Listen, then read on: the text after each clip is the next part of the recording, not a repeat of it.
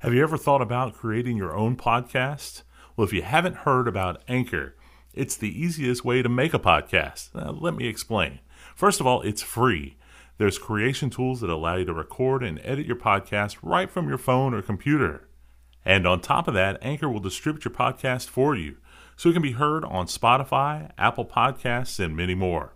And as an extra bonus, you can make money from your podcast with no minimum listenership.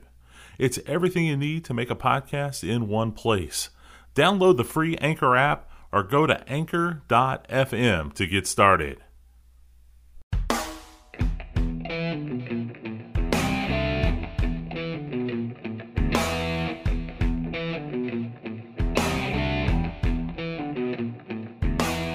Welcome, everybody. Wednesday, December 8th, 2021. I'm Daniel Tiny Guidry for my co host, the wonderful one and only Mr. Texas A&M himself, Matthew Sweatt. What's up, everybody? That's me. What's happening, guys? We are sort of in a holiday, well, I don't know about funk, but an elongated break that we took. Um, sometimes people fall under the weather. That would be me. Um, just to be precautionary, we did miss last week, but we are hot and heavy on it this week. Lots to discuss going on, especially what do you do in college football when you have this many head coaches going around and you're throwing out way too much money to head coaches who basically have never really coached with the big boys before. Um, from college football to the pros, wild two weeks, especially one in New Orleans with the Dallas Cowboys romping my New Orleans Saints, trying to win. And what the hell are the Houston Texans doing? They're not even trying to win anymore. Should there or should there not be penalties in the NFL for a team tanking like that?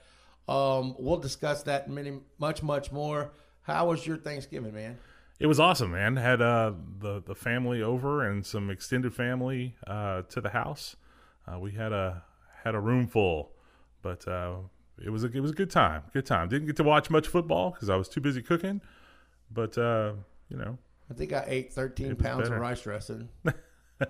I think we, we had 41 pounds of turkey Holy smokes! just at my mom's house. wow. For how many people? Um, I think 14 or 15 showed up. Good grief! It Yeah, was it was nuts. yeah. I I, I stuck one in a garbage bag and sent it home with someone. We ran out of to go plates, so I just got just took a trash bag and The whole turkey. threw the damn bird in there. Look, it's not even carved yet, brother. Just take it home. And they gracefully took the turkey, some rolls, mashed potatoes, rice dressing, macaroni and cheese, all the stuff that you're not supposed to eat that my cardiologist would have kicked me right off into my behind for. but uh, it was great to see family and friends and everybody getting back together. Um, COVID did uh, did not disturb our household at all. Hopefully, it Nice. didn't yours. It didn't. It did not. In fact, we had uh, 15 people in this room. It was uh, snug as a bug. But uh, I had my uh, good friends from uh, Lafitte. They live in Oh, Marrero nice. now, so Down they, to they were down. Yep, they were they were over. Uh, Did they handle the storm pretty well? they did. They did. Good. Uh, they live, like I said, they live in town now. Uh, they said Lafitte was just a mess. Uh, yeah, I've talked to some people in Lafitte, and we got we we were actually able to get an eighteen wheeler down the bayou down there, and they were able to meet us in boats actually and unload this eighteen wheeler and take supplies back. So good for them people. They they're very resourceful, No doubt. extremely resourceful for all the hurricanes that they've been through. Uh, knock on one, 2022 is a lot better for them. For sure, for sure. But For that's how they do down things down there. They take care of each other and they take care of their own, and they don't wait for for Uncle Sam or anybody to come and bail They them don't. out. They, They take don't. care of their business. I mean, the way Uncle Sam's worked, they, they can go ahead. You might as well just do it yourself. that's right. And uh, if somebody can give you a lend hand on the way, that's uh, certainly the way to go.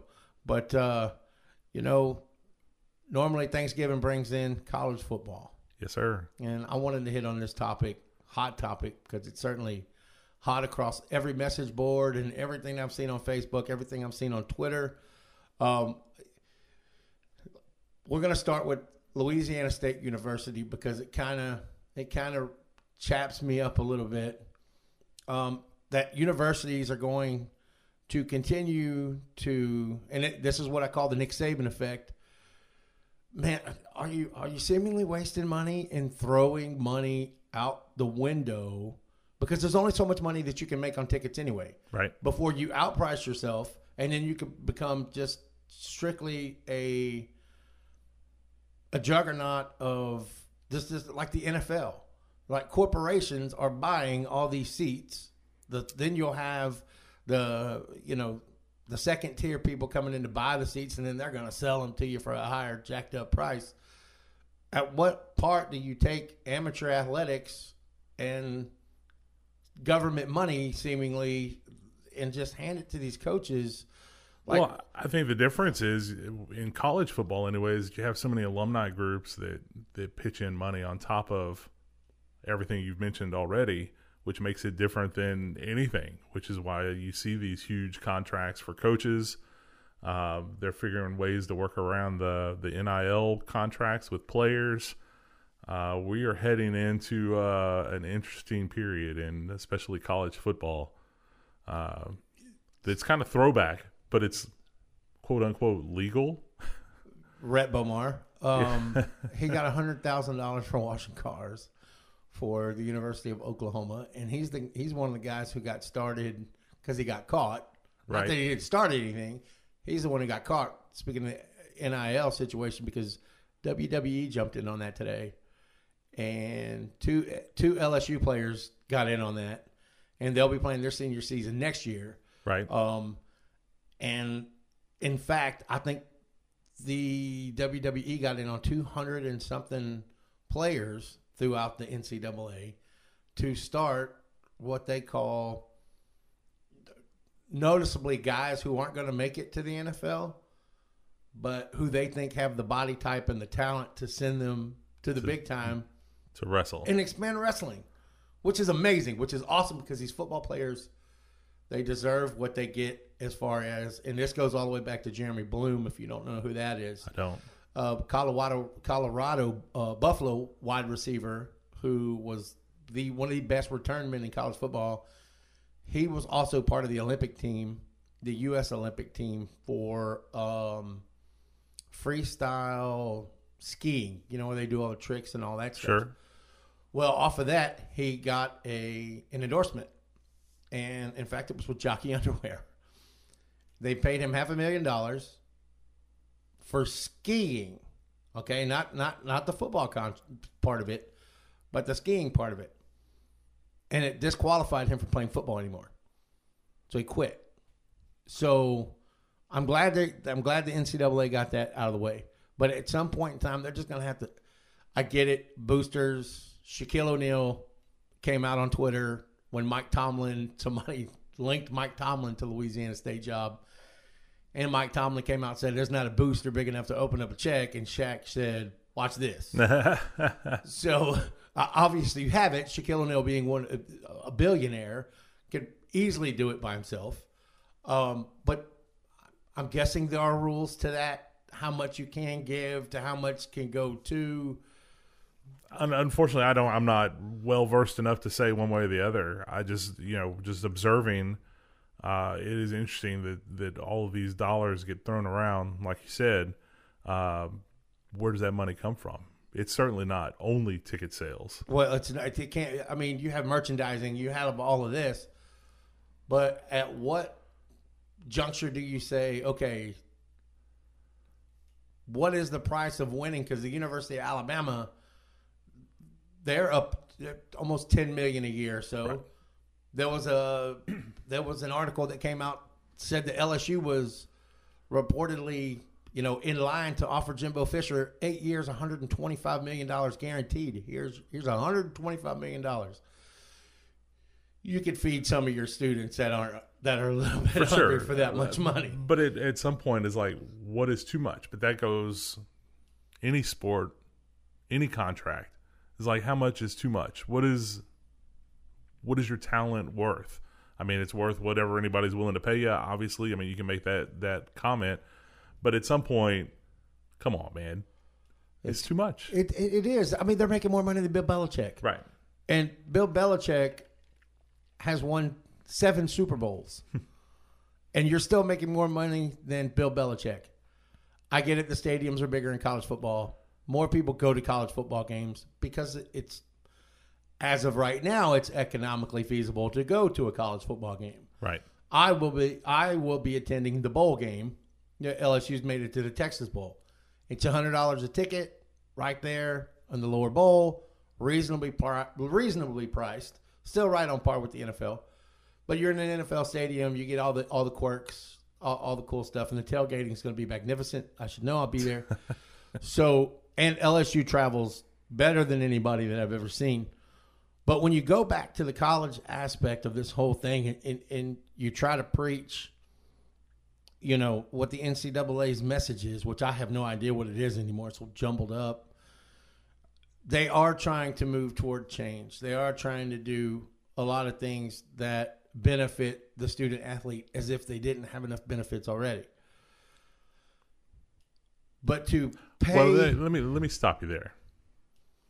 They have they have a lot of benefits, benefits that it, a lot of them don't take advantage of. this is true. I mean, they're there for an education, allegedly. Well, you should see what they get fed. Right? No, no, I, for sure. The football room team and gets board four or five meals a day, and it's catered by these private people, and it's okay to do so. But it's it's within the rules. I get it, Right? but it's. I mean, now you're going to allow them to go get your go make money off endorsements. On top of that, I get it.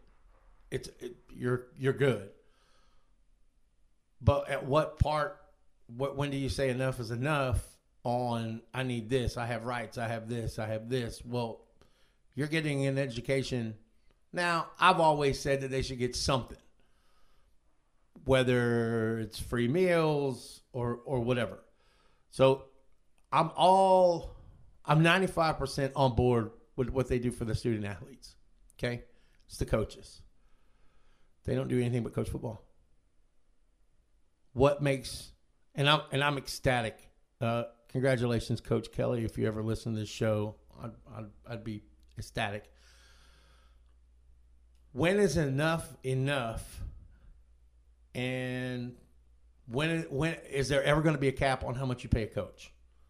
Because in college football, you recruit, you do this, you do that, whatever. But it's the radio shows and the TV shows and the all the interviewing that they do. It's not just coaching anymore.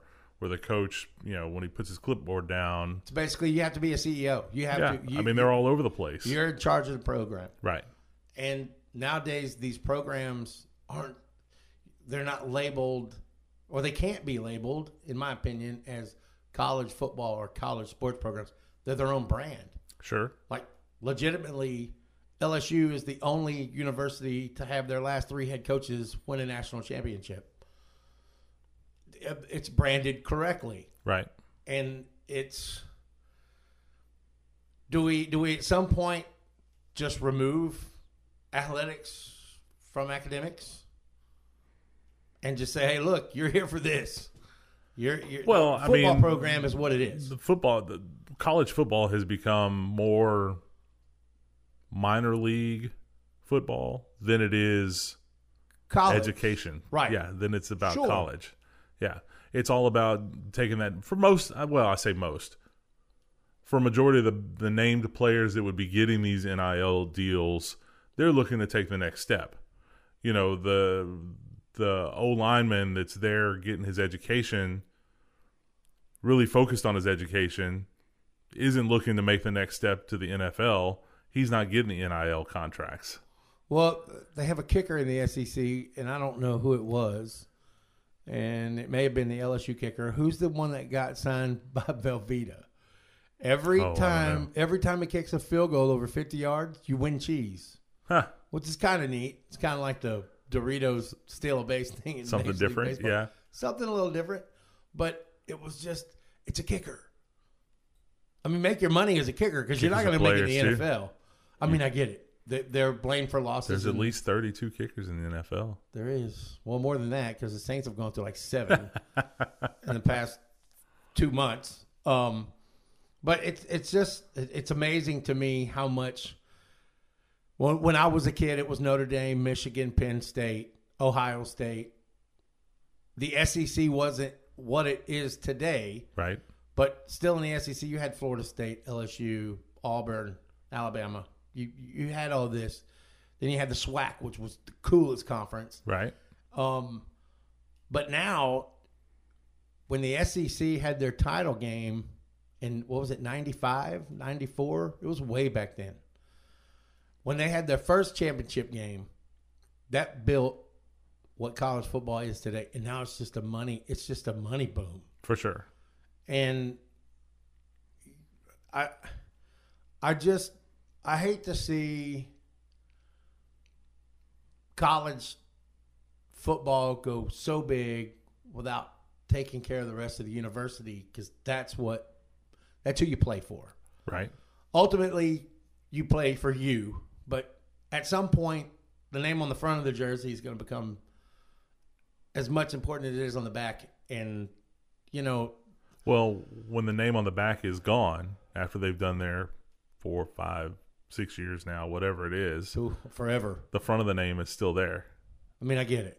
It's it's legacy on all these schools. It's not about the player. The players come and go. It's not like the NFL where they could possibly stay with the same team for 10, 12 years, maybe if they're lucky. I mean, you, you move on, but now they have what they call the transfer portal, and then now you can seemingly go anywhere for anything. right. So it's basically college football free agency. So if that with with the portal now, I mean, obviously recruiting still is made a big deal of and talked about a lot. Well, now you can use the portal to plug holes. Right. Well, I understand, but what has recruiting been diminished a little bit because No. of the portal? No, because now you have these kids, and this is where the name on the back of the jersey becomes important. Um, in high school, where you didn't have these guys paid attention to. I think the biggest recruit that I had ever been around in my younger days was Kevin Faulk and Eddie Kennison. So those two guys were all world beaters. Nobody knew who they were. Nobody outside of Notre Dame and Louisiana State knew who Kevin Faulk was Right. unless you were recruiting him.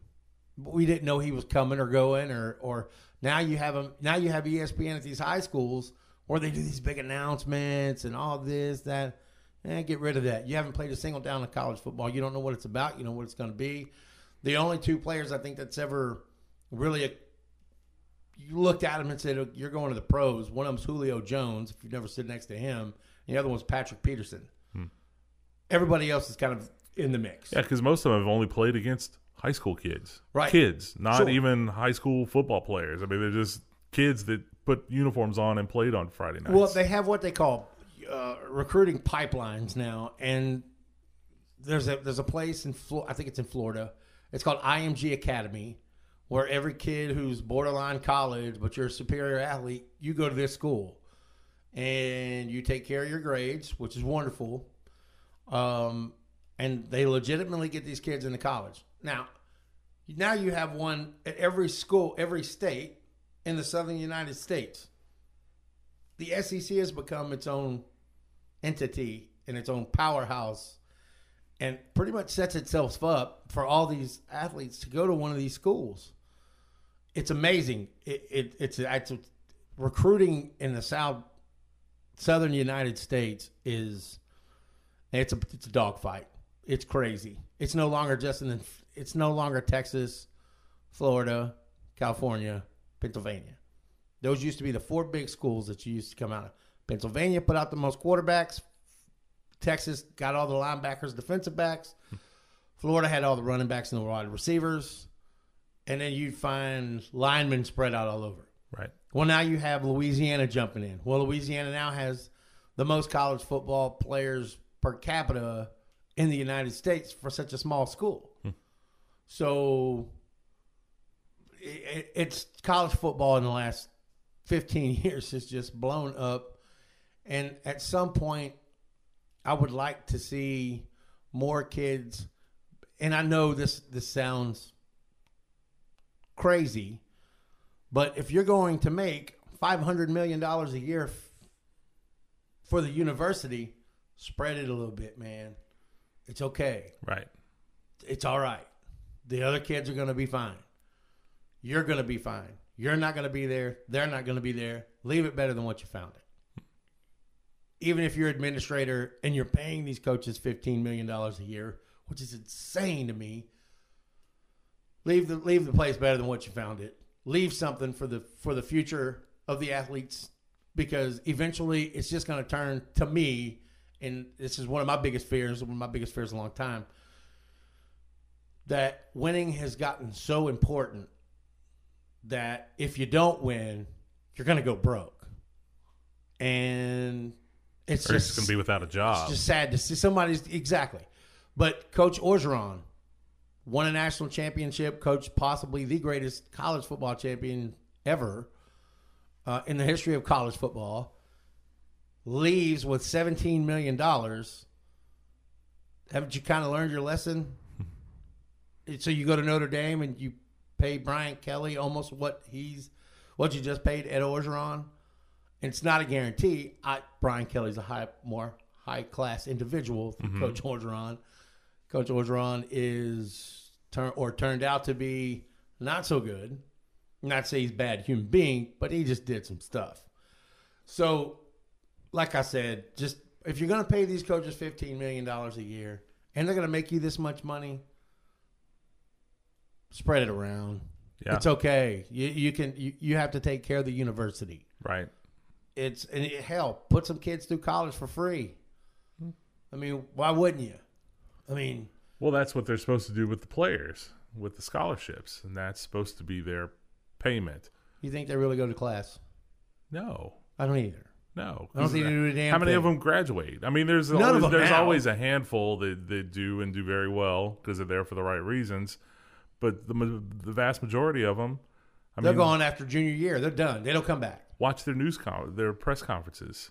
It's painful listening to them talk. It's like you've obviously not taken an English class. well literature literature 101 is literature triple zero because they didn't go Right. so i mean that's my take on college football i just there's no sense in paying coach i mean put a ta- put, put a cap on it you're making so much money do better elsewhere Well, my thing is, even with all the money, there's no guarantee that they stay there. I mean, the contracts are worthless. buyouts, if yeah, the wind, if the wind, the wind changes, they can they can go wherever their fancy takes them. Uh, it's like loyalty, nothing. Uh, commitment means nothing. I It mean, there doesn't. there is no, there is no Hell, two weeks ago, Brian Kelly said, "I'm not going." Nick Saban did the same thing in Miami. Right. Well, I mean, the the rumors about Jimbo Fisher the same way. I mean, Would you as soon would as you would you have left College Station to go to Baton Rouge for 125 no. million? You wouldn't you wouldn't have went for 125 why, million why would you? Well, LSU's just a better football program. That's arguable. It's not arguable. When you're building, when you're building what they're building in College Station, You, got, you, better beat Alabama. can't You, you did. Which you beat, did. You beat can't Alabama. beat anybody else, but we beat Alabama uh, The SEC is just going to get tougher. for sure. I mean, what do you okay? So, what do you think about the media in college football? The way ESPN just thinks it's this juggernaut, and they can just report anything they want at any time. Well, I think that goes for news in general. It's not just sports. I mean, Uh, the media, what what is media anymore? I mean, it's definitely not. nothing. It's, not reliable. Uh, you find the one that you you whatever source you uh, relate to the closest, and you hang on to that. And if you're uh, if you have any if you have any decency of your own, you go and you filter it through some other sources to make sure that what you're hearing is the the true deal. yeah. That goes with sports. That goes with the, the everyday news. Well, what I- what I'm hitting on on that is how, and this is just me and you talking. What what do you think about Lincoln Riley using the LSU stepping stone to get hundred million dollars out of USC, and then calling USC the best football job in America? What else is he gonna say? I mean, is he, is he he's obviously lying to himself because that's false. I can name fifteen better jobs than USC. Well, and he's stroking the people that just paid him 120 million dollars. It's just, it's just, and then California and the state that it's in ponied up 120 million dollars. I mean, come on. But 120 million in California is not the same as 120 million in Louisiana or Texas or wherever. You can find 120 million dollars in California on the curb. Yeah, but it doesn't hold the same weight as it does doesn't. in other places. It doesn't. I mean, I just think once again, college football's a laughing stock to me. After all these coaching hires for that much money, it's just nuts. Now, stability to a program, it, it's worth something. Um, but if it was really worth that much money, how come the University of Texas hasn't come out and looked for the best guy on the planet? right. Well, they have three times in the last how Really? many years? Nobody wants that job.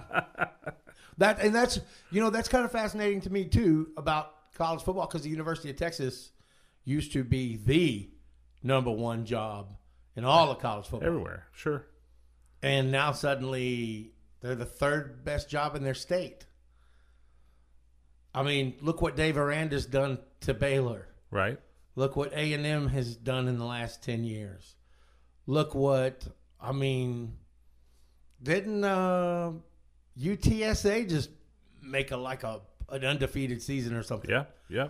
Yeah. And so, where does that leave the University of Texas as far as the pecking order in college football when it used to be the top job? It, it it's I, I don't under I don't understand how they're not because they have so much resources, so much money, and they're still lollygagging around with likes of Sarkisian. right. I don't I don't know I don't get it. Well, where A and M was able to build the stadium that it built, can you do that in Austin? They don't have the the footprint to pull anything like that off. So there's no way to improve the facilities like you have. Did to, you see the stadium? facilities? Have you seen the stadium at UT? It's been where a the, few years. Where the players run out, and it looks like they now run out of a uterus.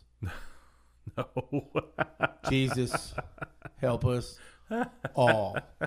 It literally looks like the Longhorn, but at the bottom, it literally looks something out of like your biology book, oh man. and they just come pouring out, and you just laugh. You're just like, really? That does not look like a cow. Nobody nobody previewed that ahead of time. Obviously not. and I mean, I, I I don't want to offend any feminists listening to the show, but I mean, well, they got the anatomy right. That's all I'm saying. yeah. And it looked pink a little bit, so I really don't know what to do about that. So if any of my UT guys out there can call your university and tell them to just close that hole, we'll be okay. So poor University of Texas. They are. The, how how does that feel? Like you being an A and M guy now that Texas is your little sister? Well, I, you know, we've learned to to kind of uh, temper our expectations. Uh, we'll see what happens the first time we get to play. But you know, you know what though, and I'll tell you this: A and M fans have been really good for the SEC. You guys have been great every time we've played y'all. Of course, I'm the LSU guy. Every time that we've played A and M, whether it's a good game, blowout, whatever, you guys have been amazing. Y'all have been great. I went to Austin one time in 2019 when we won the national championship, and I saw nothing but people cry, throw things on the floor, kick, stomp, and they don't even look like they've ever watched football before. Well, it's because our expectations are gauged properly. You know, I think just the people are there's no different. there's no expectation that, I think that there's there's just going to different- be a win. I think there's just different people in Austin than there is in College Station. I think the people in College Station are way cooler than the people in Austin, and the people in Austin are just a bunch of raggedy ass Well, it's a different it's a different mentality for sure. But uh, and I certainly don't speak for the the university or the fan base. But uh, you know, I watch games and I'm waiting for the other shoe to drop. You know, you're always waiting for that the bad side, like the the LSU game. Like, I wasn't going to bring it up, well, I mean, it's what it is. but still, even in all that, we both know on our sides of the ball, we've been there. Right. Seven overtimes. I, I think we played one of the best college football games I think ever played Ever, for sure. uh, in 2015, or was that 16?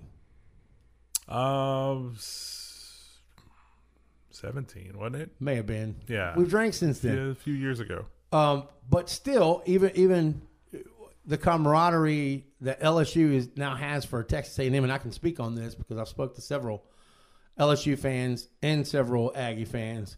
Like it's just a good, it's a, it's a healthy rivalry, Sure. and we kind of knew that it, it may turn into that. We wait, we wait to see type thing, but now it's somewhere. All right, man, cool. Like, Well, the A the A and M Texas rivalry has always been one sided. Also, Texas or A and M isn't Texas's rival. Texas rival is Oklahoma. Always has been. They get up for the yeah. Oklahoma game more than they get up for the A Sure. and M game because A and M's always been the stepbrother. You know, we're always the the redheaded. not stepchild. anymore. Not anymore. No, no, no. I mean, that's a clear cut case. Yeah, so we're gonna see what happens. Tables when, have uh, when turned. they, yeah, for sure. We'll see what happens when uh, when they unify the SE, SEC and figure out how all that's gonna play out. Uh, I would love to see that game get moved back to to Thanksgiving. Uh, I have no expectations that that'll happen. I mean, Think they'll ever play at a neutral site? That would be badass. Uh, no, that would be cool. no, don't why, do that. why have it at home and home? Why Well, have home think? I, I would talk to talk to Texas and Oklahoma fans and see how much they like playing that game in Dallas. They would rather, much rather, play that game one year each way. Not really. I think so. I I think, think, it's so. good for college football to have it where it's at. Uh, it's good for college football, but it's not good for the universities, Now- now especially when they're in contention for national titles and you know conference titles and things like that. Oklahoma's up for a national bid far more than. Texas is, but we'll see now. um, now that you go play real football with real teams, I mean, come on, the Big Twelve was when A and M left. Texas and Oklahoma said, "Oh, we could do this very easily."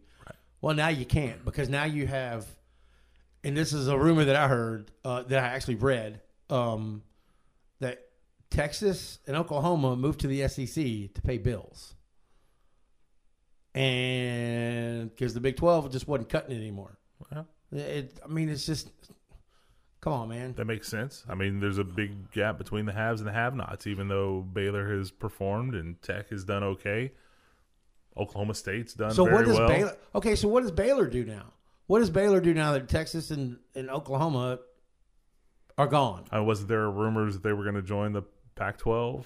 That everybody else is going to move That would be a good fit for them. And then you know, U of H obviously joined the Big Twelve and Right. yada yada yada. I think the Big Twelve shot themselves in the foot when they didn't add Houston the first time, and then now Houston almost pulled off the upset. I say almost, but they hung with Cincinnati, which is Well, know, before I think they're in the playoffs. before the season started, when the these rumors first started that Texas and NOU were going to join the SEC, um, the, the outlines that I saw was that they were just going to dissolve the Big Twelve, and they were going to kind of be absorbed by other schools or other conferences. wow. Uh, you know, I I haven't again, seen I that, haven't, I haven't followed up on that lately. Uh, I don't know what the talks are or have been since then. I'm gonna have to look that Um, up. Yeah, but there were there was talks, you know, about Kansas going north, that the Texas schools would go west. Uh, you obviously have the two schools that were going to the SEC and and coming up with was it four uh, super conferences versus what there is now. But I don't I don't know that uh, Well, the super conferences, the SEC is going to be one. They're going to be the first one for sure. because they they're looking to join in two more teams, and But then you add a couple of schools has- to the Big Ten and a couple schools to Pac-12. Well, you you put you bring Florida State back, and you bring Clemson in, and there's your twenty, and you're not going to get a better football conference in the world. Right. I mean, that's just that's just it. I mean, North Carolina's probably they can stay with the ACC. Miami can stay with the ACC, or you let Clemson go to the ACC. But I think Clemson being in South Carolina, But you They also would be a better fit. I mean, geographically, you- yeah, but you can't draw all those lines based solely on football either. I mean, you've got basketball to contend with. That some of those schools are far better basketball teams than they are football teams. Uh, when it comes to conference titles and March Madness and all that, uh, all those things have to be taken into consideration. And I think it all balances out when you start dividing up the country and dividing up the schools into different conferences. Um, again, I don't know that. Uh, I think we're just at the beginning of uh, the shuffle you know the, the deck is being shuffled. It's going to be interesting to see how it all plays out and where where all these schools end up and how they decide to break down the conferences and and make it as entertaining as possible to watch. I mean, at the end of the day, the product of each school is still the product of each school. Correct. But mean- don't think for a second that Texas going to the SEC and all the schools that are doing so well in the SEC isn't affecting Texas recruiting. Sure, it is. So Absolutely. how long is it going to take them to to rebuild after this? They've already kind of stepped in the bucket. Well, once you once you open yourself up to the SEC, then you would open up yourself to everyone. Right. I mean, you had Oklahoma, Louisiana. Well, now Arkansas is a pretty good player in the SEC West. Right. So Texarkana, Shreveport, all now they're going to start moving into the Dallas area. Then you got Nick Saban, who's possibly the greatest recruiter of all time. He's going to even come even harder at Texas. Of course, uh, we asked uh, Nick Saban, or my dad did one time uh, when he was at LSU. He asked him just on this little side conversation. He said, "So, man, you got so many players from Texas." He said, "If you lock down six ten, you win everything." so that's when he was on John Granado's show every Thursday, and then he'd be on another show every Tuesday. And then, you know, when he joined LSU in 2000, I mean, it took him three years to win a national championship. Right. So, and then he almost won another one. Right. So, you know, then of course he went to Miami, he came back. But man, you have to set yourself, if you are the University of Texas, you have to hire somebody who can put a gate around Texas for the most part. Now, there's enough football players in Texas to feed Texas, Texas A&M, Oklahoma. You can't feed Baylor, A&M, Oklahoma, UTSA, Houston. I mean, now it's just now it's everywhere. Which is why there's been such a division between the haves and the have-nots in the in the Big Twelve for so long. Um, It's hard to believe that Texas has become a has not. I mean, you talk about all these great football programs. Well, I would say in the Big Twelve, say. they are the haves. I mean, you've got Oklahoma and and historically Oklahoma and Texas, and then everybody else. But now it's all kind of balanced out because A and M is drawn to the SEC. You've got, like you said, Alabama coming over and taking taking kids from Texas out of the out of Texas, taking them over to the SEC. What is left for the Big Twelve? And they found a way to to divvy it up and spread it out. And I think the portal is helping a lot of that too. So if a if a kid is recruited to one of these schools and maybe he doesn't win his position, but he's good enough to play, but maybe not that good, he goes to the portal, he goes play someplace else. So it helps balance the schools out. Is that a vote Yeah. for the portal?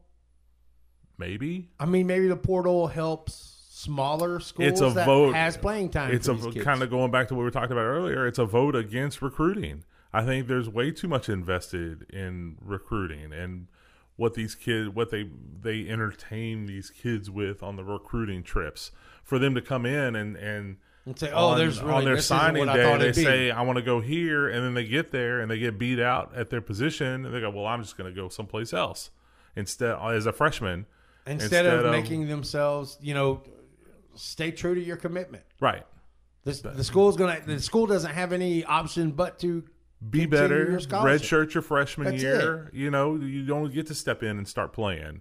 Does it not water down college football that every freshman that can go into the portal It gets almost to play? It almost certainly levels out the playing field.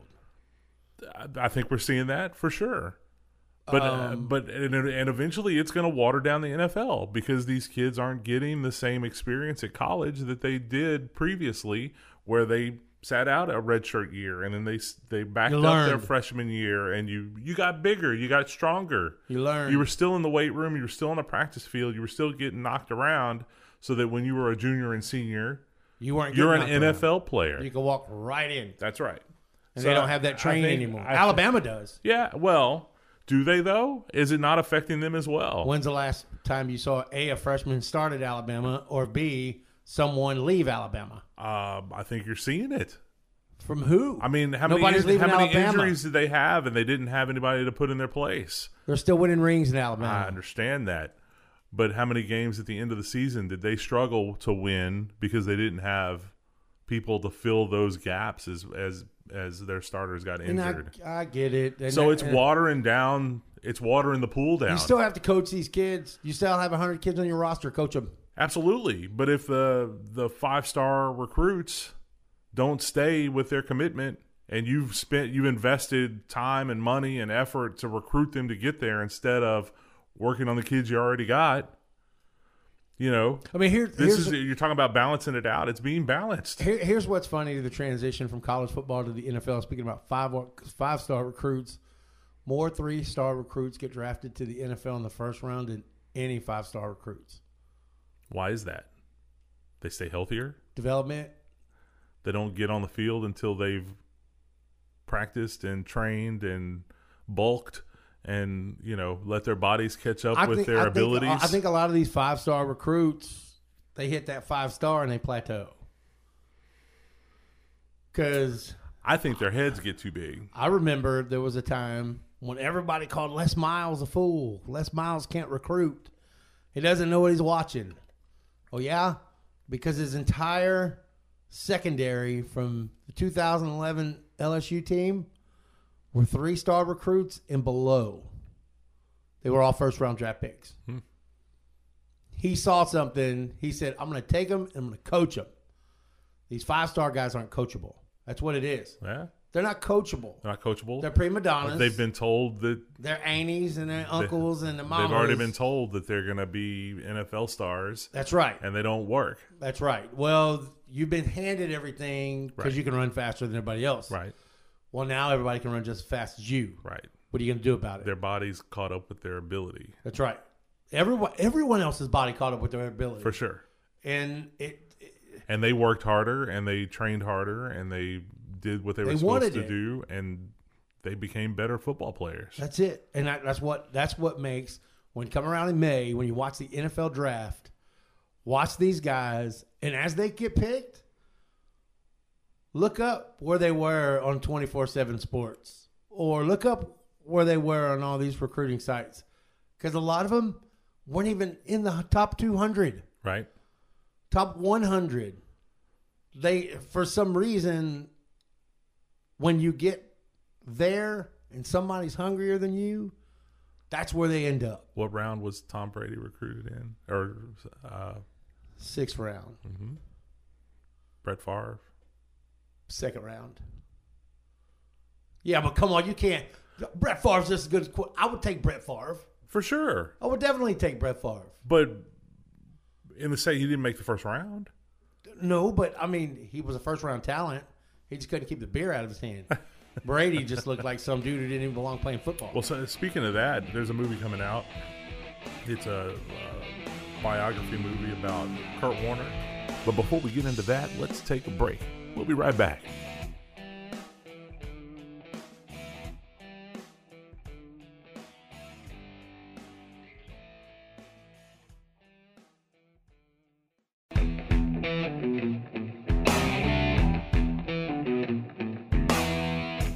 Right, everybody, we are back here, session number two of uh, tonight's December 8th. I want to say it's the 8th. It is, is. the 8th. It is the eighth. December 8th podcast between me, Daniel Tiny Guidry, and Mr. Matthew Sweatt. Uh, when we left, we were talking about a sports movie that's coming out about probably one of the best NFL stories I think I've, I've ever seen, other than Brian's Song, which is a great movie about Gale Sayers and uh, how do you say Brian's last name?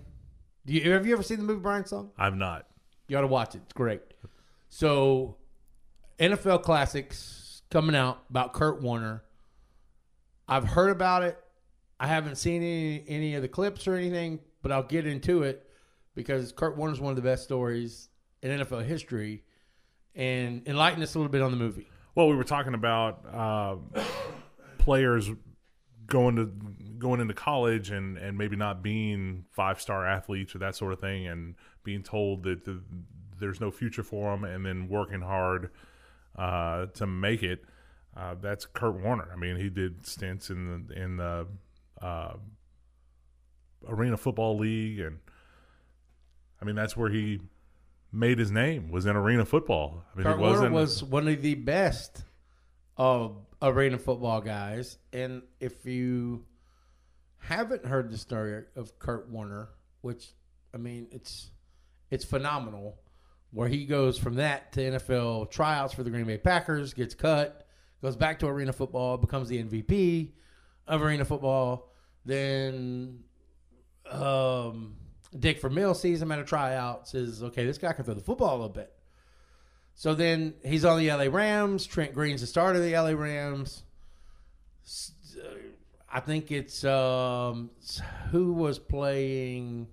Trent Green was the quarterback for um, um, the Rams at the time. Somebody comes in, blindsides him, rips his ACL. Dick Vermeil throws a press conference where he starts crying. and he goes, You know what? Kurt Warner's my quarterback, and we're going to back around Kurt Warner. So here comes Kurt Warner comes in and says, Hey, look, listen, we're going to um we're gonna go ahead, we're just gonna throw the football around the field. So they get Marshall Faulk from Indianapolis. They go off. They get. They, they have already have. Tor, they draft Torry Holt for North Carolina State. They already have Isaac Bruce there who had been there from the LA days. And suddenly you unplug Kurt Warner, and suddenly you have what they call the greatest show on turf. One of the greatest offenses in NFL history. Kurt Warner goes on to from nothing. Uh, he, he, it's a fact he was bagging groceries at one time right. uh, to an MVP, Hall of Famer. I mean, brought two teams to the Super Bowl Right. and won one. Right. So, I guess as Walt Disney says, dreams do come true at some point. That's going to be the uh, the feel good Christmas movie this season. When does it come out? Uh, Christmas Day, Christmas Eve, Christmas Day, Christmas. Day is like the biggest movie day of the year, though. for sure. That and Fourth of July. And if anybody wants to fight, Die Hard is a Christmas movie. um, You're just going to throw it out there, man. Drop the bomb.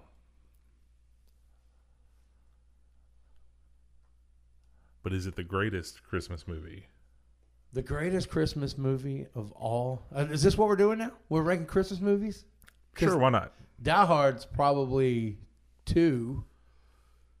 I mean, what's number one? Christmas Vacation or Christmas Story? We'll go Christmas Story number one. In fact, let's go from five to one. Miracle on 34th Street. Okay. Um, The Grinch Stole Christmas. Maybe Jim okay, Carrey version has to be maybe. right. Yeah. I mean, I gotta, I gotta throw throw uh, Scrooged in there somewhere. ooh, Bill Murray. yeah. So maybe we need to go six. Oh, we can go ten. We can go top ten if you want. I have to look up some Um, Christmas movies. Right now. Let's do it. Let's do it right now. Yeah, Christmas Vacation. Top 10. I'll look it up. Christmas Story. So you got to shoot your eye out. So, the best 40 Christmas movies of Oh, all you're gonna get into some of those. of all time. No, these are actually pretty good. I mean, I guess. What? Okay, why is Home Alone number 19? Somebody doesn't have appreciation for for movies. Um, I don't you know, I even think know. I, I watched Home Alone for the first time. I mean, I'm was it not with the, the, best? movie. Was it No. not the best? No, I loved it. no. Anybody that lets their kids watch that and think that that's okay, come on. Smart mouth little brat. This movie. I Don't care.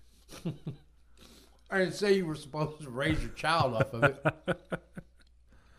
It's not funny though. What? It's not funny.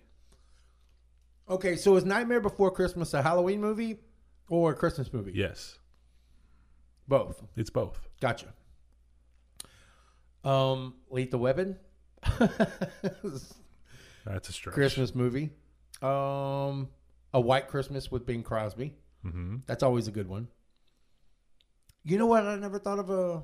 I never thought Gremlins would be a top Christmas movie, but here it's number twelve. That's, that's part of the stretch. Stretch, stretch it into. Some, Well, I mean, it it's- was- it was set around Christmas, It, it snowed, but it's not if a it- Christmas movie. I mean, if it's it snowed in the movie, and on two days before Christmas is when they got wet, so maybe um, a Christmas story at number ten, a Christmas Carol at number nine, which is good. Um, Die Hard comes in at seven. Some movie called The Apartment. I don't know. National Lampoon Christmas Vacation at number six. Okay, these people are off their rocker. Miracle on 34th Street's number five. What is love actually? Never heard of that. it's one of those lovey-dovey Christmas movies. Whatever. Yeah. Elf. I agree. Okay, that's a good one. Okay, Yeah. that's good. It's a Wonderful Life. Yeah. Number one. Take a guess. Scrooged. Oh, there you go. I like that one. I'll agree with. No, that's Now- a good one. Now, Scrooge kind of caught me off guard when I was a kid when he talked about stapling the antlers on the little thing's head. That kind of caught me off guard, but what doesn't catch you off guard about Bill Murray? He's one of the greatest actors of all time, in my opinion. True. But then you know they didn't even put in uh, "Jingle All the Way." Little Arnold Arnold Schwarzenegger. Is that the one where he goes after the little doll Yeah. for the kid? Yeah. Whatever. Um, a little tidbit about Bill Murray and my brother. Um, uh, when the Astros and the Cubs still had a rivalry going, um, we were in the bleachers at Wrigley Field, drunker than skunks. And Bagwell, no, it was Daryle Ward that just hit a three-run home run on the Waveland Avenue. Um, Oppo, um, three-run shot. Uh, Astros were up five to one. Bill Murray comes up, or a guy comes up, nudges my brother, takes a French fry, scoops it and ketchup, and eats it. And my brother just drunk enough to look up and go, "The hell, man!" And he goes, "Oh, dude." and Bill Murray looks at him dead in the face and goes, "No one will ever believe this ever happened to you," and walks off. and has nothing else to say but that. And I'm looking and I'm like, I'm the only one that witnessed that, and no one's ever going to believe me for sure. but it happened. It happened. So we love Bill Murray ever since then. well, there's a there's a whole series of uh, instances where things like that have allegedly happened. He's he's made a. I mean, I want to say they're on YouTube. You can go on YouTube and search them where he's he's kind of Just doing things. doing things, catching people off guard. So you know what? You know what's missing off this Christmas list? What's that? The Santa Claus. Oh yeah, all three of So them. So like, if no one likes Tim Allen. yeah, I mean, Jesus. whoever produced the movies that are on Come that on. list Come on, people. wasn't Do better. Hashtag do better. That's just crap. All three of them were good. Okay, so here's another top 20. The Santa Claus is at 20. The Gremlins at 19. National Lampoon's at 18. Scrooge falls down to 17 on this list. Oh man, Die Hard at 16. Miracle on 34. So okay, there's no there's not 15 better movies than these. here come But the we're gonna lovey- go after here it come- anyway. Here come the lovey-dovey movies. White Christmas, The Nightmare Before Christmas, Trading Places. Although it was a great movie, I look that I look at that as more of a New Year's movie than a Christmas That- movie That's true. because somebody got hemmed up on a gorilla New Year's Eve, which is great. Uh, in fact, I think that was the Belushi's brothers. Um, number eleven was Home Alone. Rudolph the Red-Nosed Reindeer. That wasn't on the other one either. So these people are getting Is pretty that, good. is that a movie though? it's more of a claymation movie. Yeah, yeah. yeah. It's still ninety minutes long. Okay. Um, The Year Without Santa Claus, claymation. The Muppets Christmas Carol. That was awesome. That was live in 1992. But by the way, when you're making the Muppets and you mix it with Saturday Night Live, that's got to be awesome. because the Muppets were always an innuendo, read between the lines type of thing. Right. Uh, seven was Bad Santa. Okay. Love Actually again. You're gonna have to go watch that one. Figure out what it's all about. I have a girlfriend now, so that might fly. Um, the animated version of How the Grinch Stole Christmas. Um, four is Elf. Three, something we rarely see anymore. A Charlie Brown's Christmas. oh yeah. Okay. Not really sure that's a movie. Two is a Christmas story, and one's a Wonderful Life. So everybody kind of has the same The list Same. Yeah. Shuffle them around. shuffle them around. But the weather's certainly not Christmas like outside. Jesus Christ, I want to go to spring break. No, it's supposed to get cooler over the weekend though. It's supposed to get down in the 30s thirties. I haven't heard um, on Sunday. that. Oh, bring it. Um, but then it gets back into the 80s again. Welcome to South Texas. I mean, sh- I mean, 60s, 70s, not 80s, man. Come on. Although they are talking about some extremely, extremely cold weather that's locked up near Siberia that's supposed to shuffle over to Alaska. And if that does, it will open up the jet stream and we will get some extremely cold weather again. Come on. I'm not sure I want to repeat of last year. No, we don't need to be that cold that long, but a day or two is okay. I mean, man, that lasted for four whole days. yeah, it's pretty miserable. It was 18 freaking degrees and it didn't move. That's what was crazy. How do people live like that every year? How do we live with 110 in the shade Yeah, you get used to it. with 95% humidity? You get used to it. No, you don't. no, you don't. As you get older, it gets worse. I'd say as you get older, the cold gets worse. You think? Because my big behind loves cold weather. Oh, I love the cold weather too. I do too. It's um, I don't know. It just doesn't feel festive. I haven't drank one thing of hot chocolate. There you go. I had to force myself to drink a pumpkin a pumpkin latte at 90 degrees. so I'm like, okay, let's feel somewhere kind of festive. I was almost going to try on my girlfriend's UGG boots, but didn't help that she wears a seven, Well, and the- I couldn't get it past my calf. The fact that you're drinking pumpkin lattes, you might have to take a corner of your man card. Well, she kind of handmade it, so I didn't have a choice. It's kind of like You your mom making you. A, yeah, it's kind of like your grandma make your mom making you a sweater, even though uh, mom that's not going to fit around my neck, and the shoulders are way too tight, but you're going to do it anyway. It's kind of like the bunny suit in Christ- uh, Oh. Christmas Story. God. or the kid putting on so many layers he can't put his arms down.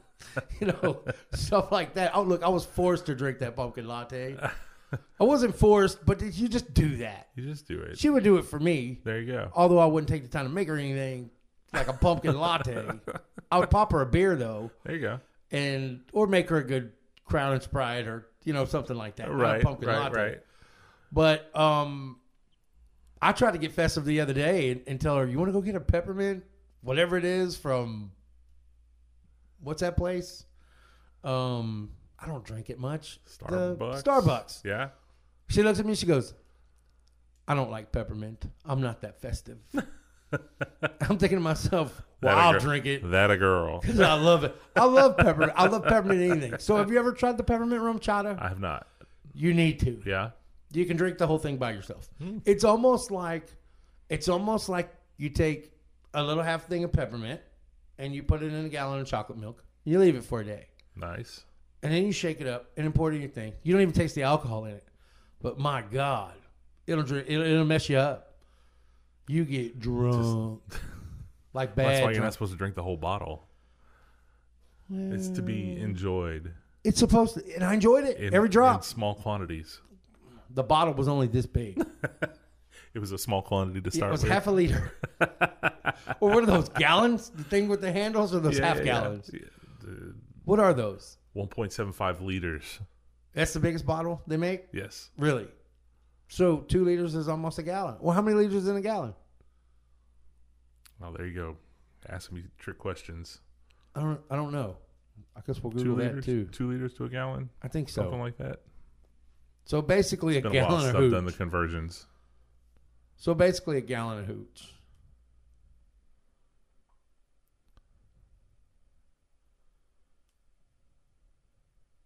So one liter is basically a quarter of a gallon. So two liters is half gallon. One point seven liters is It's a half basically a gallon. half a gallon. Yeah. So I drank a half a gallon of peppermint RumChata. No wonder. I wasn't hungover, but I felt like if I ever ate another candy bar, I'd probably shrivel up and die. I mean, it was bad. It was it was good though, Yeah. and I'll I will purchase more. I don't think I'll drink that much ever again, but um, that's how good it is, dude. Nice. Like you gotta have it. yeah. Like you should buy some. We did the uh You can put it in coffee too. In tried. fact, that's what it's made for. right. We tried the uh, the fireball eggnog. Good. That's pretty tasty. Yeah. Tastes like pumpkin pie. No, it tastes like Fireball and eggnog. Oh. well, wouldn't cinnamon, that taste? cinnamon eggnog. I mean, that would pretty much taste like a Pumpkin Festive. pie. It's festive. Not pumpkin. something or pecan pie, maybe. No, it's Nothing. eggnog. Cinnamon toast crunch. mm, eh, that's closer than pumpkin pie. Huh. I might try that too. Pretty tasty. Pretty tasty. Wayne Wayne Toos would like that. Consider he drinks two gallons of Fireball a day. But uh, what I mean, what else? What do you have planned for Christmas? Nothing. Absolutely nothing. Me too. Yeah. There's no football comes on at Christmas. Um, Christmas falls on when It's a Saturday. Saturday. Oh, we might get a bowl game out of that. oh yeah, there there are some the- Possibly. the, early the early bowl games. When do the bowl games start? I mean, because that's what I look forward to. It's like the best two weeks of the year. There's three bowl games on a day. Yeah, it's like football from from morning to evening, uh, through well through the second week of January now with the playoff Playoffs. playoffs. Playoffs. Okay, so okay, so the national championship goes January 10th. That's about four days later than normal. So, oh wow, this thing is fu- full of bowl games starting December 17th all the way through. Do we have any Christmas Day? We do. We have one, the Camellia Bowl in Montgomery, Alabama. Camellia Bowl. I don't get it. The There's so many bowls. The Holiday Bowl normally on Christmas. Um, the Holiday Bowl. Okay, so they have one in the Myrtle Beach Bowl. Oh, there's a bunch of. Uh, don't even go down the list. New Orleans. Okay, New Orleans Bowl. I get. There's a bunch of new ones, new named, newly named bowl games. The LA Bowl. Utah, Utah State versus Oregon State. Oh my God, this is like um. If you like to bet on things, this is wild. The Bahamas Bowl, the Cure Bowl, Boca Raton Bowl, New Mexico Bowl. I got the Independence Bowl. That's been around forever. That's actually a good matchup. BYU UAB. So are corporations not sponsoring these games? They these are. Games It's anymore? almost like the cities are sponsoring Right. these things more than actual like, It's the Armed after- Bowl. Is that a is that a result of COVID? The they don't have the revenues to make those big sponsorships. No, I like think the had in cities the are, the cities are actually capitalizing. This is what I taking it back. taking it back because they actually get what they call um, hot tax Right, for you know the hotels, but they get that regardless. but they jack it up. Yeah. They jack it up that weekend. Oh, get it sure. high, cover your little million dollars per team, and they make all that back. yeah, I mean, the cities, the cities actually now when they build these stadiums and they take over these contracts, it is in the city's best interest to have a bowl game, and the city doesn't pay any revenues. Oh yeah, but I mean that happens regardless of whether the name, whether or not the the game is named after the city. I mean, normally it's the Tostitos Fiesta Bowl. Th- those are there. Those are there, but I don't think it's. Yeah, but I mean, they were all that way. They- the- I mean, there's still the Outback Bowl and that sort of thing, but they've always had some corporate entity sponsorship, and you're not seeing that this year. like the Fenway Bowl. Really? What is other than It's in park. Boston. Yeah, So then the Pinstripe Bowl, which is the New York Yankees do that. It's at Yankee Stadium. so they're actually having games at, At the these baseball stadiums. So are those additional bowl games? Are those new bowl games, or are they renaming? Well, the Pinstripe the Bowl's been there. It's it's almost like remember when Notre Dame played Michigan and they did it in Yankee Stadium. It's kind of like a bit off that, Mm-hmm. Yeah. and they said, "Hey, actually makes money." Didn't they do one at Wrigley Field too, or They was that a soccer No, that was game? that was hockey. Hockey. That was the Chicago Okay. Blackhawks and the Boston Yeah, yeah, Bruins. That was a knock 'em out. That was rock 'em sock 'em robots. they beat the hell out of each other in that game, and they still do that. They still play outdoor hockey, Right. Which is the greatest. That's awesome. The, the Yeah. players love it, except for I mean, when the, the weather when the are- weather cooperates. and that's very rare nowadays to Yeah. have it I Well, mean, there was the the- one year it was actually snowing while they were playing, which was kind of cool. So Tony the Tiger Bowl. Okay, obviously that's Kellogg's, right? So Kellogg's jumped in there. The Arizona Bowl, the Outback Bowl, the Citrus Bowl, the Texas Bowl. Yay. Yeah, but who's sponsoring the Texas Bowl this year? Houston. The city, of city. Houston. I know. That's what I'm saying. It was. All the cities are doing it. it's been Gallery Furniture. It's been. No, it's a I think it's a, a tax a tax office that's actually sponsoring this.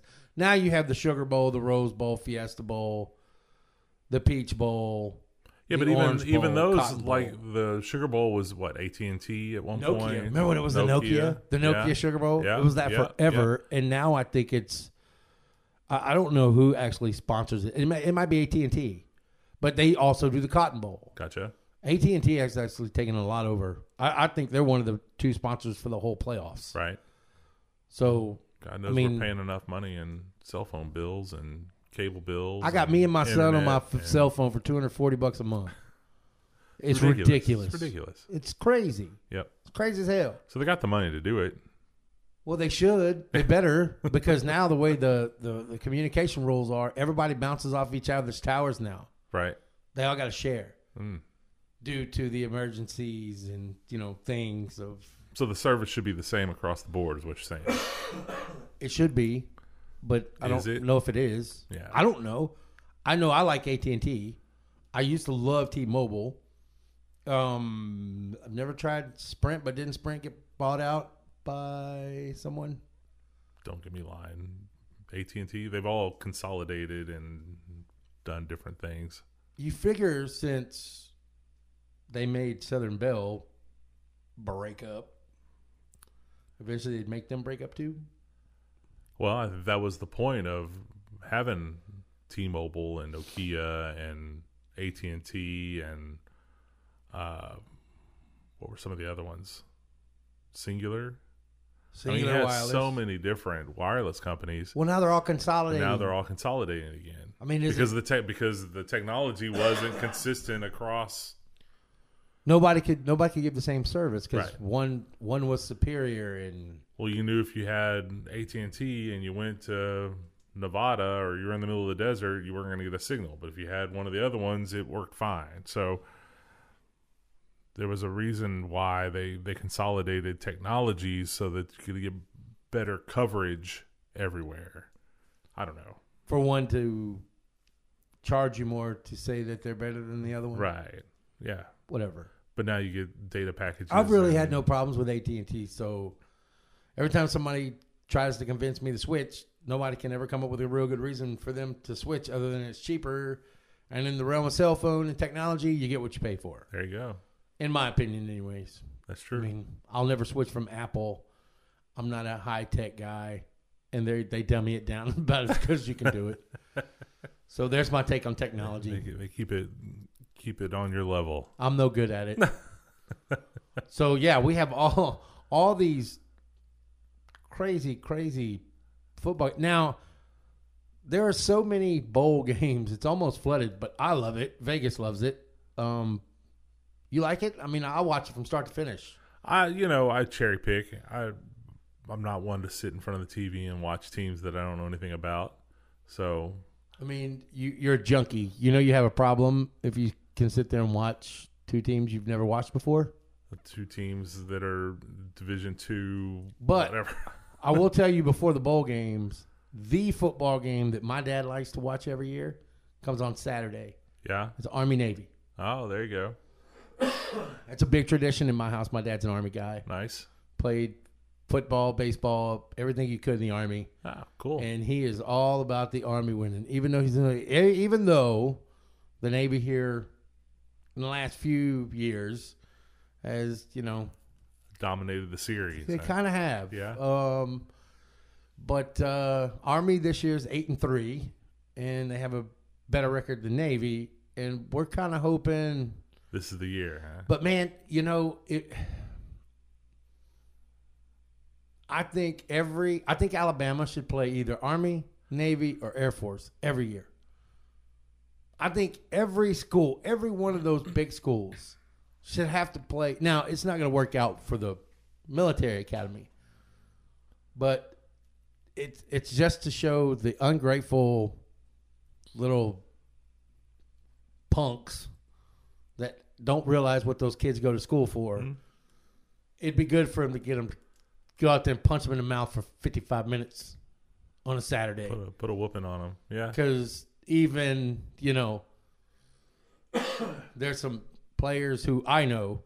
I said, man, you play those kids, by the time you're done, you know, you may have won on the scoreboard. They kicked your ass because they don't stop. You know you played a game that day. Yes. Yeah. And you know, I, I think it, I think it's awesome that Army Navy is put set aside from all of other college football and not mixed in with the madness of the SEC championships. And that's their championship. Right. That's the, that's what they gauge. Right. Twelve games that season for And they could for that sixty minutes, they could lose eleven and win that one, and it's a, su- it's a successful. and not season. even remember the other losses. Yeah. Yeah. It's um, I, it's it's the top the top game of football. yeah. It gives you something to watch this weekend. Well, There's nothing else going on. well, that's true, but I mean, it's it's it's just a it's a tradition. The cadets, the bands, the president, the that's what that means. Yep. For one weekend, all the other rest of college football and the P ninnies, they go out there and think that they can hit each other or whatever. Go home and watch this game. Everybody should be forced to watch this football hmm. game. I know I was, and I hated it when I was a kid because they both sucked.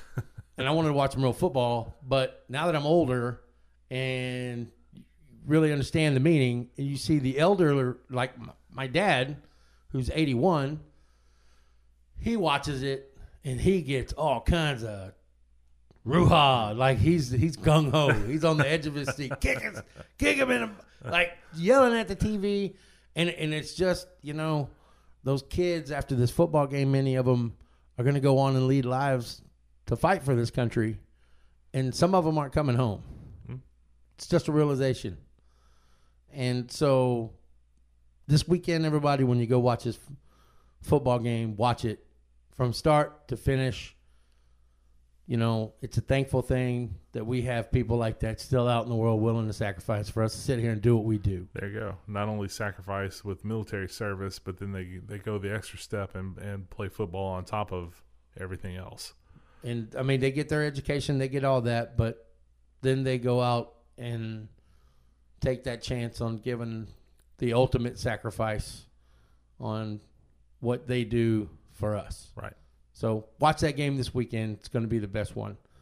There you go. Um, other than that, we have fo- NFL football on Thursday, starting Thursday.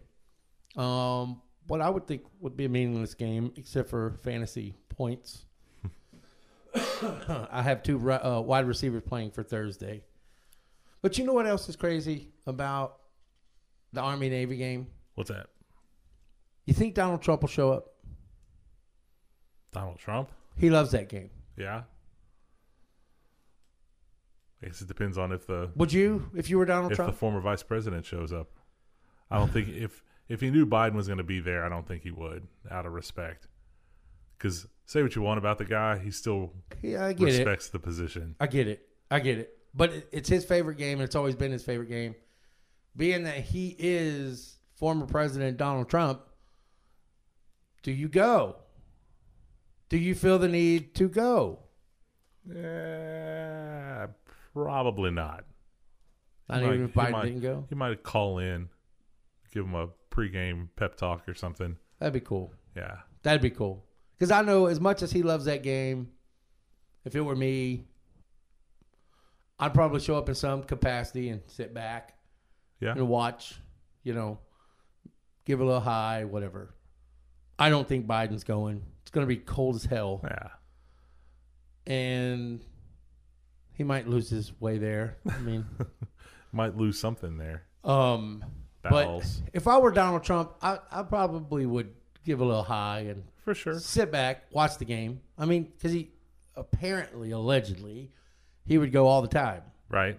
and I never heard of him or seen him on TV until he was president. Might go, I don't know. Uh, Do they give him coverage? Probably not. I mean, uh, but if I were Donald Trump and I was, and I, I really was that much of a fan, I would probably go and lay low. So, uh, but anyway, And he's always about the PR. If he can get a little FaceTime with the camera, he'll he'll take advantage yeah, of it. Yeah, but being the media, the media being what they are, They won't give it to him. they probably won't. yeah. So there's that. So we jump off into the NFL. Here we are, December, Week 14. when everything really, really counts. Did you watch the other game the other night? I haven't watched. No, to answer your question. Okay. So Buffalo, Indianapolis, Monday night football. We're all sitting there. Buffalo weather be a Buffalo weather. Obviously, you would say favors the Buffalo Bills. For sure. Buffalo's obviously been better than the Patriots, especially last year going into this year. You think, all right, this is what Buffalo takes over. They're going to take over the division for a few years. Cam Newton's trash. No way the Patriots are going to go with a rookie quarterback and end up 8 and 4 after starting 2 and 4. They win 6 in a row. They go into Buffalo. Buffalo wins. Buffalo wins the series. Buffalo takes over the division lead. Buffalo schedule remaining. They're just going to blow out the competition and win it. Right. The Indianapolis, I mean, uh, the Indiana, the New England Patriots walk into Buffalo Stadium, run the ball 34 straight times. You know how many times Mac Jones threw the ball the other night? No. Three. Wow. That's all? Three. New England didn't even line up a wide receiver in the second half. it was so windy, you couldn't kick the ball. No kidding. So Are they running the wishbone or what? uh, damn near, it looked like they had it was just straight, nothing but offensive linemen. Buffalo knew what was coming, and they could not stop it. It's got mowed. Right in the middle, Wow. and Oliver looked like a kid. uh, He was a smaller defensive defensive tackle anyway, but man, they went jumbo package the entire the entire fourth quarter. Thirty four straight runs Wow. and won the game no kidding. and won Because Buffalo the tried football to, game. tried to pass the ball, Well, but yeah, Buffalo to run didn't. their offense. Buffalo just said we're not going to move. New England threw the ball three times in the first quarter and said not again, wow. and won the football game. That's awesome. It almost looked like something out of 1930s before the forward pass, Strapped on the leather helmets. or it lo- literally look like six year olds. Nobody can throw the football in Pee Wee, right? So that's what you're going to do. You're just going to run the ball, Right? and they did it, Wow. and they There won. it just goes to show you December football. It's always said the team who can stop the run and run the ball the best in December in the playoffs win the football games. Hmm. Defense and running game. It's never it's never it's never not been that way. There you go. It always been it's always been that way. So Thursday night we have Pittsburgh and Minnesota, which I think is intriguing because Minnesota just lost to the winless Detroit Lions. And then you have Pittsburgh who just came up and beat the Baltimore Ravens. Pittsburgh always plays good in December. Hopefully Minnesota does. I have two wide receivers, and this is why I'm highlighting in this game. I have to win this week in fantasy football. So I have Johnson from Pittsburgh, and I have Jordan Jefferson from. Um, I say Jordan Jefferson. Jefferson from uh, Minnesota, the wide receivers. Got to have them go off. So they're at Minnesota, which for some reason Minnesota has built an outdoor stadium for idiocy reasons. I have no idea. They're tired of the snow collapsing their roof. Um, it only happened once, and they made sure it never happened again. Wasn't that the same stadium that they used to play the mini the the Minnesota Twins used to play in? When Possibly. you you hit fly balls and you lose the ball because it's, It's white. Yeah. That makes sense. So yeah. So I I'm gonna have I'm gonna take Pittsburgh on this one only because I like Ben Roethlisberger and I love Mike Tomlinson. And by the way, what the hell are the Texans doing? You tell me. I mean, I get it. If you're going to tank, tank. But if you're going to make it blatantly obvious, I think the NFL should step in and I mean, you should try to win a football game. Yeah, but you, also should try to at least set yourself up for the future. And what are- what are they doing in that respect? Well, here's you're a genius if you can do it. You can keep Deshaun Watson. yeah, I mean, if you but just he's got to be willing to want to play. well, I mean, you have the draft picks not be in from. Arizona. You have you gave away everything for Laremy Tunsil. You kind of get it all back. You kind of reset yourself after all that. Deshaun's not going to play a year, so he's rested. If you can get past the stuff that he's gotten past and you can still keep him, and you go out there and you get some weapons, you're going to keep Brandin Cooks. Right. You're going to keep. Hell, I don't even know if they got anybody left. I know they don't have Zach Cunningham. They just cut him for some. I don't know why. Um, every story that I read was, oh well, he got in trouble. Well, what did he get in trouble for? Because if it was worth cutting him, you would absolutely come out and say in Bullock.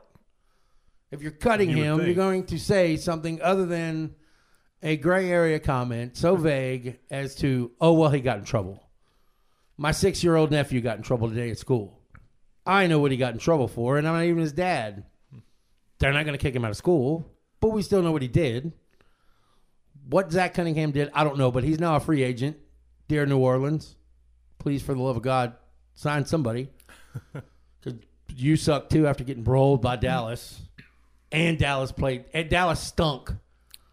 Dallas stunk that game, and you still lost by double digits. Right. Dear Sean Payton, tank like the Texans. Uh, What's their record now? New Orleans, Yeah. five and seven after going five and two. Yeah. They've lost five straight So games. what good would it do at this point to tank? But it was it was since they could still make the playoffs. But why make the playoffs? You don't get a draft pick that makes you any better. Just to get whooped. I mean, and you never know. I mean, Taysom Hill could come out win a couple of games, but you're going to have to win five in a row. Don't do that. Finish five and twelve because you play 17 games now. You don't you don't play 16. They added the game, so that's gonna that's gonna be a lot of tiebreakers. Um, but um, yeah, just New Orleans, just go away. Um, so do you think there should be a rule in the NFL against blatantly tanking? I mean, I know it's your private money, it's your private team, but in the collective, how, how do you how do you enforce something like that? I mean, it's not like any of these teams are just laying down on the field and letting them score. I mean, are the Texans still suffering from the Bill O'Brien experiment? Absolutely. I mean, how do you recover from that? I mean, you don't. Yeah. I mean, that guy gave up DeAndre Hopkins for a second round pick. Right. I mean, you're you're at a point where you just blow it up and start over, which is basically what they've done. I don't think they had to blow it up to start over. I think they were already there. but I- I get it, Tyrod Taylor, Deshaun Watson stuff. You weren't going to get anything accomplished with Deshaun Watson, anyways. What is the what is the fan base's responsibility here, though? I mean, they're obviously Quit going to games ride, until they. ride or ride or die, and you, you know you're going to be a fan to the end. But at some point, you have to express yourself, and the only way to do that is with your dollars. Correct. Um, and surely, surely, they they're feeling that. If if not monetarily, take a look at the stands on game day. Uh, sad. There's high school stadiums that put more people in the stands than you see at Texans games these days. But it's still the NFL. It's still an experience. And it's still somebody's first game, you know, that have been waiting all year long to go check out a football game. Uh, it's it's sad, is what it is. Is that uh, you know, they, either they don't feel the responsibility to put on a good show, um, field a good team. They don't. They don't feel that they owe that to their season ticket ticket holders in general, not just season ticket holders. Anybody that buys a ticket, uh, To put some kind of product on the field. something on the field that they can be proud of. You know, give give a give the people a glimmer of hope that it's going to get better at some point. I like the head coach. I um I actually like the general manager. I think they're going to be okay if they can keep Deshaun Watson, get those good picks around him. Draft a left tackle, draft a lineman, Well, draft get- somebody who can help Get him. get Deshaun's issues out of the way so that you can do something with him. If I don't not, think that- come back listen. and play or trade him or I- whatever. I don't think Deshaun Watson has issues. I think he wanted to leave, and the team said, "Oh, you do? Well, here you go." I think the NFL is an ugly business. I think that someone, and this is just me being the conspiracy theorist that I am, mm-hmm. don't think that the Texans didn't have anything to do with that to make him stay because now he's not worth anything anymore. right.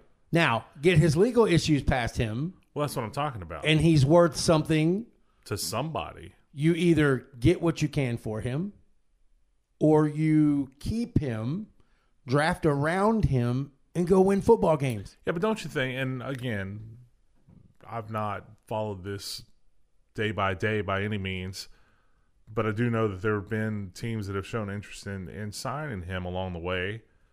Why haven't they? Unless those legal issues are. Well, I mean, they want three Pretty- first round picks for him. You better be clean and you better not have any questions or anything like that going into court or any possibilities. You call Rusty Hardin and you tell Rusty, make this go away. Right. And maybe you even throw some money into his legal legality. Maybe he can't.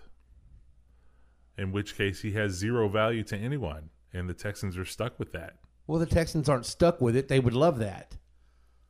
Other than they they've got no bargaining power, you get nothing for him. But maybe they really want to keep him, is what I'm saying. But if he's not That's the way to force him to to, stay. Because of his legal issues, Why can't he play? He would have to be on the exempt list. He's not on the exempt list. He could be playing football right now. I understand that. But he's still got these legal issues. If the legal issues prevent him from playing, But they aren't then why why aren't other teams picking him up? because he's not worth anything right now. He can still play. Now, you play him, and then something comes up and says the league comes in and says, "Well, you're now on my exempt list. You can't play football till I tell you you can." Then there's an issue.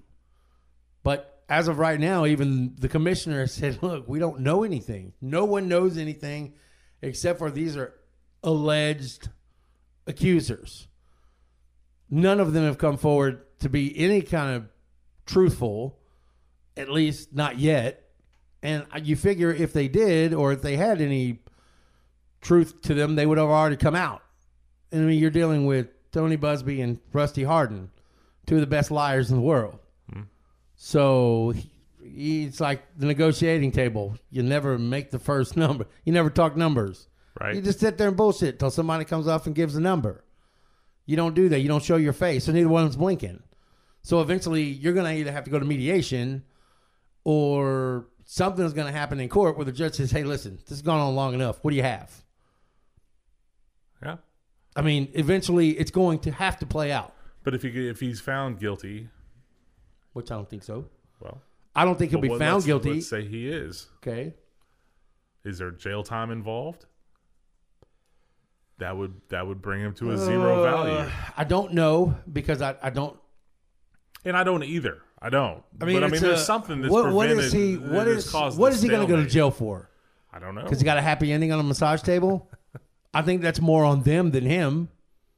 Am I right? yeah, I don't know. I again, not knowing the details of the situation. But why aren't they putting out the details? That's that, that's my number one question. The same. If you're Tony Buzbee, you say you have all this evidence. Come on, homie, let's go. Come to back because we're tired of it. Show show us something, or or dismiss it, or make it go away. so you're just saying he doesn't want to play because he's not getting the money he wants, or Right. not getting the trade that he I wants. think I well I I think the Houston Texans had something in it to say, hey, look, you want to be traded? We don't want you gone, so we're going to make you We're stay. just going to sit on it. We're just going to sit here on our hands and do nothing. So his contract runs out and they lose him, and it's still a zero value. Well, Nobody, no one else has been. they got. They, this is what I'm saying. Either the Texans have to do something, or they do nothing and get the same value as if they did something. You know what I'm saying? It's a catch twenty two. It's a damned if you do and damned if you don't. But if they do keep him, draft around him and go. And what I'm trying to say is that there's enough information out there that have made potential suitors have cold feet about signing him. or making the offer. You mean trading for him? Whatever. The Miami Dolphins had a trade for him, right? But the Miami Dolphins couldn't find out enough information because Tony Buzbee wouldn't give it to them. Okay. Tony Buzbee won't even give it to the NFL. That's why the NFL's like, listen, So Deshaun doesn't want to play in Houston. allegedly. Does he just not want to play at all? Sure, he does. So why not? If I'm the New Orleans why not Saints, put I enough call- information out there unless the information is too damning that he's not playing anywhere anytime Well, Rusty soon. Hardin wants the information too, Yeah, but why isn't Tony Buzbee giving it to him? yeah. I don't know. Buzbee's all about the accusers. I think there's more. There's more to the story. I think there's more about nothing. well, I, I don't think it has anything to do with football.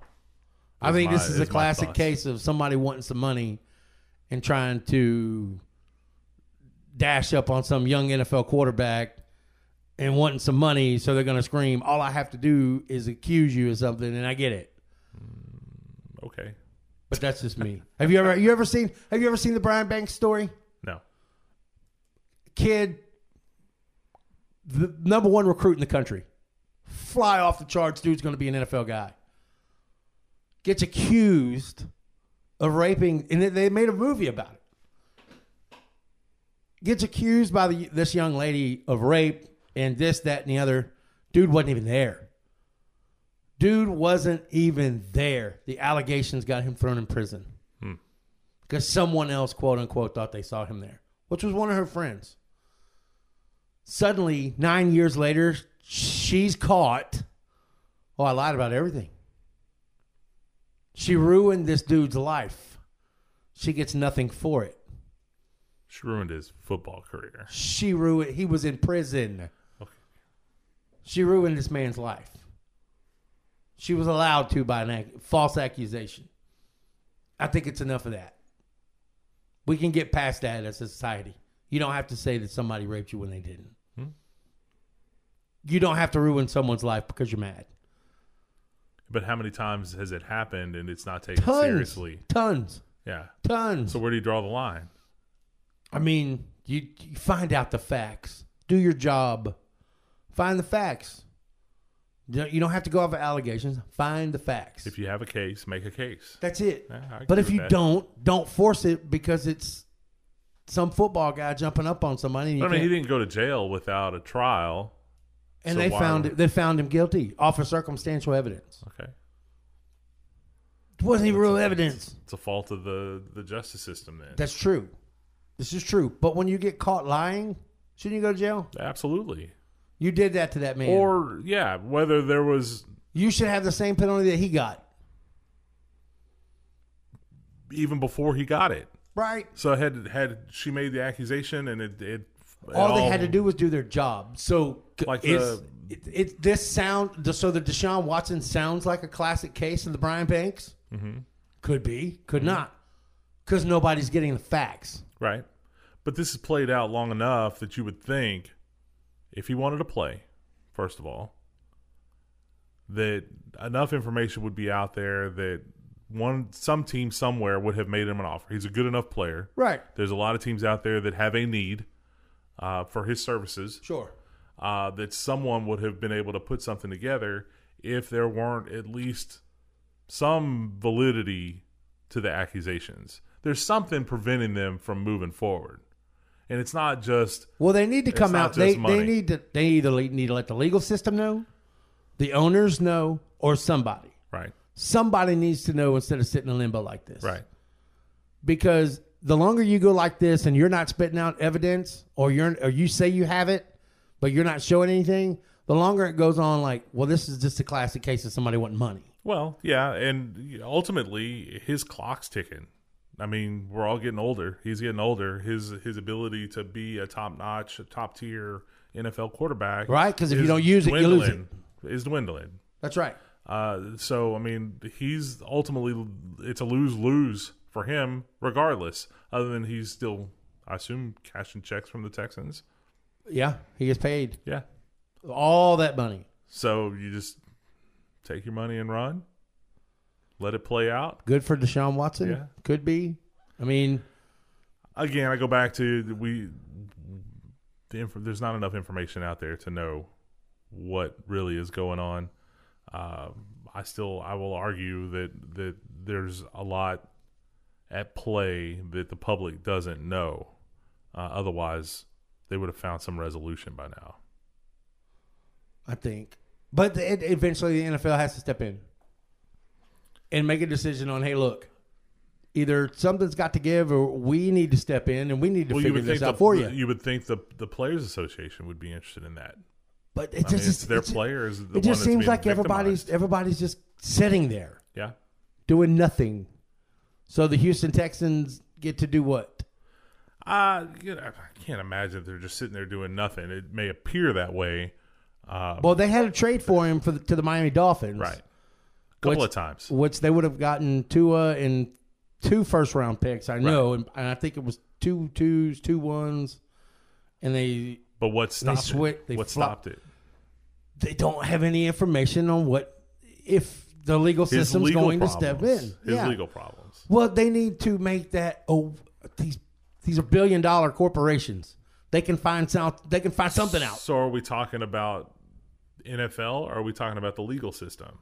What where is the where's the roadblock? It sounds to me like it's the legal system's causing the roadblock. Well, yeah, but at some point, doesn't the legal system have to come out and say, "Hey, fellas, They can drag it out as long as they want. I get it, but it's it's a lawsuit. This isn't anything against any criminal. They haven't come out with any criminal charges. Nothing. He's not. He's been charged with nothing. But he has allegations against him saying what? The masseuse touched him too hard. I don't know. I don't. I really don't women know. that have come forward. They're not just masseuses. I mean, there's multiple. But they're all house calls. They're all house call chicks. I mean, at some point in time, call a spade a spade, bro. You're there to do a job. Am I right or am I right? I I suppose so. Again, If I'm calling you to come to my house to rub on me and I give you X amount of dollars and you do what you say you're going to do and you leave, okay, cool. Great. But then suddenly I say, hey, sorry for using such language in my home. It was my house. You made the phone call. You picked up the phone and came to my house. if that's what it is, Two of them here. Two of them I know. yeah. Two of them I know that's what it is. Rusty Hardin came out and said it. I don't know what the other ones are because nobody will leak out any information on what's going on. So it, I think it's a classic case of sit Deshaun Watson for a year. We tank. We go out. We get pretty good in the draft. Hmm. Possibly. Allegedly. I don't know. Pretty heavy conspiracy theory.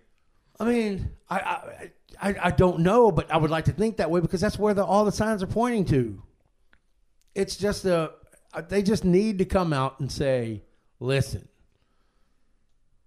this is going to go to court at this time, yada yada yada." But right now, do we even know he has enough to even take the man to court? Hmm. We don't know, which is sad because it's ho- But is it for us to Mr. know? McNair's rolling over in his grave. Is it, is it for us to I mean, know? this is just trash. The whole damn organization's trash. Quarterback's trash. The offensive line is trash. The old coach is out of Alabama. He's still trash. I mean, this is ridiculous. And I used to like watching the Texans. Who Bring back Matt Schaub. no way. I saw Gary, a buddy of mine, Charlie Diggs. What's up, Charlie? Saw Gary Kubiak at the at the gas station the other day. Kubiak ended up going to the concert. I mean, come back, Kubiak. Somebody, please, for the love of God, bring back someone who knows what they're doing in that organization, because uh, Easterby or whatever his name is is driving that thing straight into the ground. They have a good coach. They have a good off, assistant coaching staff. They have Lovie Smith, who is wasting away in his old years coaching a trash, right. just flat trash. Yeah. I can't believe they even let teams like that in the NFL anymore. It's just crazy. It's trash. New Orleans is trash. I don't even know why they let teams in Las Vegas. Jacksonville's for old people.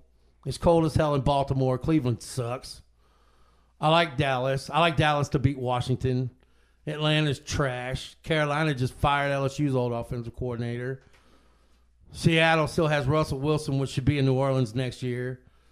They're going to beat trash. Houston. Detroit just won their first game. And you know what? Good for Detroit. Good for Detroit. Jared Goff's actually a pretty good quarterback. I like him. There's no reason for Detroit to be one and twelve in one. They go to Denver. It's going to be cold as hell. I like Denver in that one. The Giants trash. Chargers they suck. San Francisco. San Francisco's pretty good team, but they're going to lose to Cincinnati. Hail Cincinnati. Go Tigers. it's the Burrow Chase show. Hall of Famers already. Buffalo at Tampa Bay. Dear Tom Brady, just run the ball 30 times in a row, you win. Um, you know, Tampa Bay is probably going to win another Super Bowl. And that'll be Tom Brady's eighth, which I don't. If Tom Brady makes it to another Super Bowl, do you even watch? Well, you got to. What if it's It's Tom Brady? history. What if it's Brady versus the Patriots? How many people are going to watch that? Well, you got to figure all the New England fans, and then all the new Tom Brady fans. So everybody. Everybody on earth. That's intriguing. We'll take a look on that. Chicago at Green Bay. Even though Chicago's trash and I hate Green Bay, that's going to be a good one. That's always a good game, though. It's a, the rivalry game. Um, the Bay of Pigs. Wish that was going on. Green Bay, Tampa Bay, but that that rarely happens anymore. Monday night, probably game of the year so far. You got the Rams and the Cardinals. I like the Cardinals only because I like their coach, and I like Kyler Murray, who lights it up every single time. It- hopefully, he plays this week. He hadn't played in a while, but Colt McCoy of all people, He's still hanging around out there. and playing good. Yeah. he hasn't playing well. Hasn't playing well. Um, that's a tidbit for the NFL this week. I mean, it's December. It's hot. yeah. So hot. like, why is it 80 degrees in Colorado? It wasn't that hot today. Here, anyway. It was overcast and stupid. dreary. dreary. Nasty. Dreary. It's supposed to rain all day tomorrow. Yeah. Welcome to rainy season in Texas. But then it's going to get cold. We'll get a couple days of cold, and then it'll be 39. 80, and it'll be 80 degrees again. This is where people find COVID in their poop. so says the Houston Water Authority. Which, by the way, how do you find? How does one find that in the water system? well, they have to do their regular Explain tests. this. Well, here locally in Galveston County, they break the water lines enough. They're constantly testing the water. So anytime the water lines get ruptured by Well, how do they means, find it in the water system that you're about to drink? They have to test it. But why? How does it even show up? Omicron's not even in the air yet. It's in our water. Apparently, they found a way to test for it. Well, apparently, maybe that's why we're getting it because they're Well, putting it in our water. There's a conspiracy theory for you. Yeah, I'm not sure we want to get there tonight. We're not getting there tonight, but we can talk about that next time, right before Christmas. We can make everybody holly jolly. Yeah, nobody will want next next edition of the pod. What, what, let's just call it that. The podcast. The podcast. The podcast. Why not? I'm gonna guess that's already taken. Probably. I'll check it out. If the other one was taken, that one's probably damn sure. I, th- I think it's a thing where people just buy the names and then they just sell them to you for five bucks. That's why I got to come up with something original. Hmm. Anybody want to help us out? Yeah, you want to help us out? I'll, I'll even put a thing out on Facebook. Want to help us name our podcast? Matthew.sweatt at gmail.com. Send me, Uh, send me your ideas. Daniel.guidry at yahoo.com to make that even better. So, what do you, we'll talk about this next time too for all you uh, baseball fans out there. Work stoppage in baseball in December. Like anyone gives a shit. Nobody cares. Nobody cares. Give me. We get into January and we're still stoppaged. Then be worried. We've got problems. Then we'll be worried. Yeah. So that's it, guys. It's 9-12, December 8th, 2021 for Daniel Tiny Guidry and Big Matt Sweatt. We out of here. Bye, y'all.